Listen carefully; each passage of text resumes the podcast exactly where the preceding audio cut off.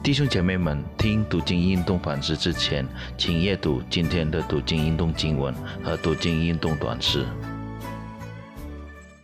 祝内弟兄姊妹大家平安，感谢上帝的恩典，今天给我们机会，我们可以一同来思想他的话语。还没有思想他的话语之前，我们一同来低头祷告。天父上帝，我们满心感谢您。今天早上我们来到主的面前，我们要一起思想你的道。主啊，求你教导我们明白你的旨意，并在我们的生命中遵行。感谢你主，我们如此祷告，是奉靠主耶稣基督的名求。阿门。主的弟兄姊妹，我们要从以赛亚书四十四章来思想一个主题。上帝与雕刻偶像，第四十四章是有趣的一章经文。这章经文有三个主题组成。第一和第三个主题讨论耶和华作为以色列所属和救赎主。中间的第二个话题讨论偶像敬拜的愚蠢。那在本章中。永火上帝与一尊无生命和不能做事的雕像形成对比。上帝将这话传达给犹大人，让他们在被掳时不要效法当地人敬拜雕像。当哈拿尼亚、米沙利和亚撒利亚。他们的信心受到考验的时候，被命令拜尼布甲尼撒王在巴比伦神都拉平原上里的金像时，上帝至高超越这个雕像，便得到了证明。这考验真难呀！作为大臣，他们必须与所有巴比伦高官一起参加过往所立的像的开光之礼，这是非常重要的正式活动。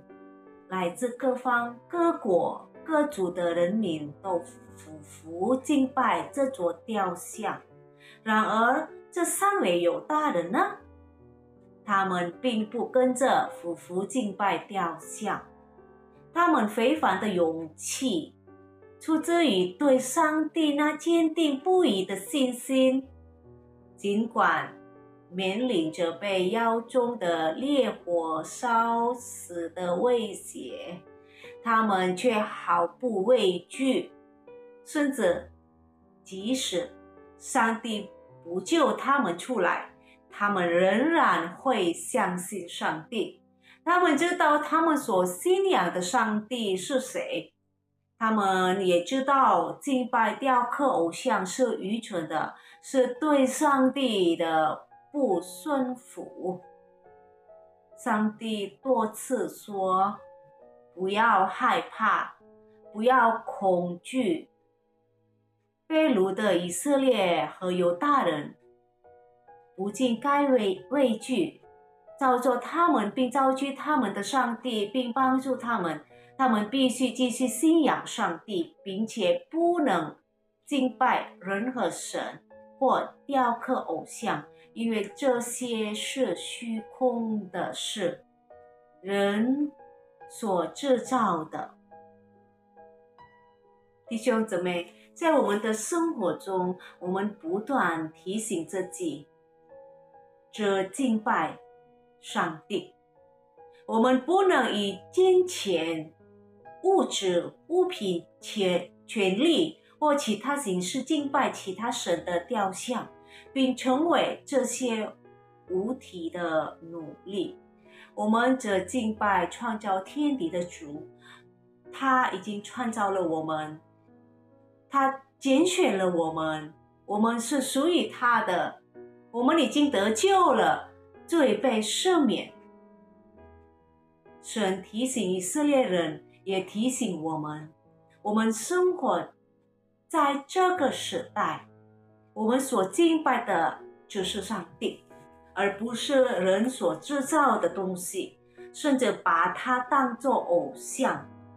我们要保守我们的心与生命，一生只敬拜主。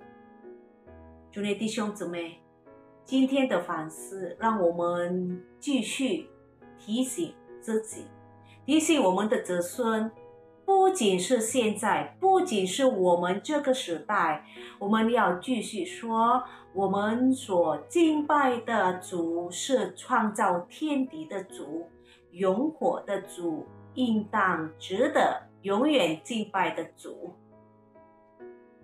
以色列和犹大人。将得到复兴，因为他们的罪孽将被宽恕。无论他们身在何处，上帝都不会忘记他们。